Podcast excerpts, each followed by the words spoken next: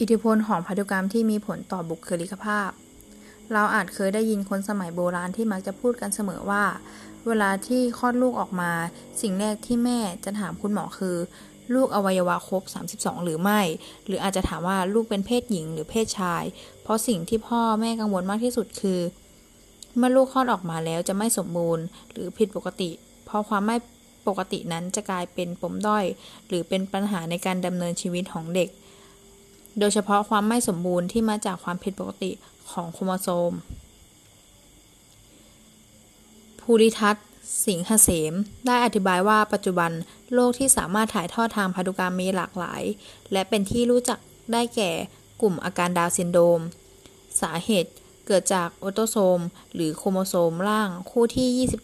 เกินมา 1 โครโมโซมทำให้เด็กที่เกิดมามีลักษณะศีรษะแบน จมูกแบน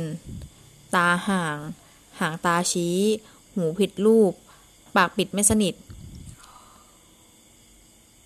อาจมีหัวใจพิการและมีภาวะปัญญาอ่อนด้วย ถ้าโครโมโซมคู่ที่18เกิน จะเกิดอาการเอ็ดเวิร์ด มีลักษณะหัวเล็ก หน้าผากแบน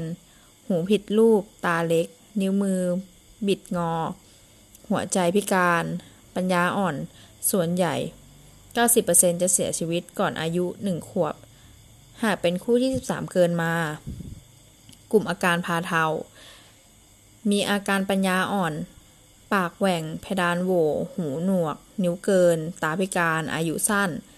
และถ้าเป็น autosome ขาดหายไปบางส่วน เช่น โครโมโซมคู่ที่ 5 แขนข้างสั้นหายไปหนึ่งโครโมโซม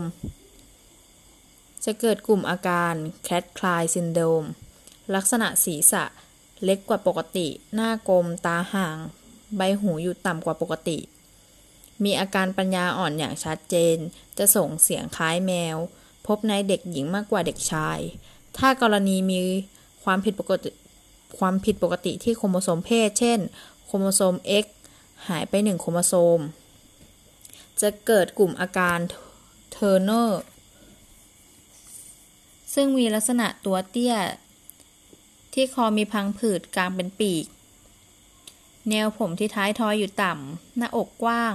หัวนมเล็ก และอยู่ห่างกัน ใบหูขนาดใหญ่ อยู่ต่ำ และมีรูปร่างผิดปกติ รังไข่ไม่เจริญ ไม่มีประจำเดือน เป็นหมัน แต่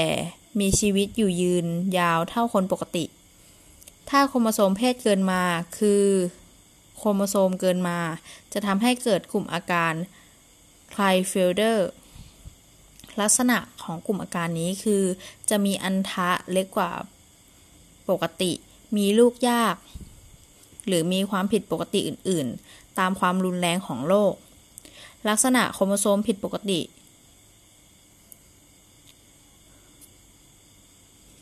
นอกจากนี้ยังมีโรคทาลัสซีเมียเกิดจากความผิดปกติ ของรหัสพันธุกรรม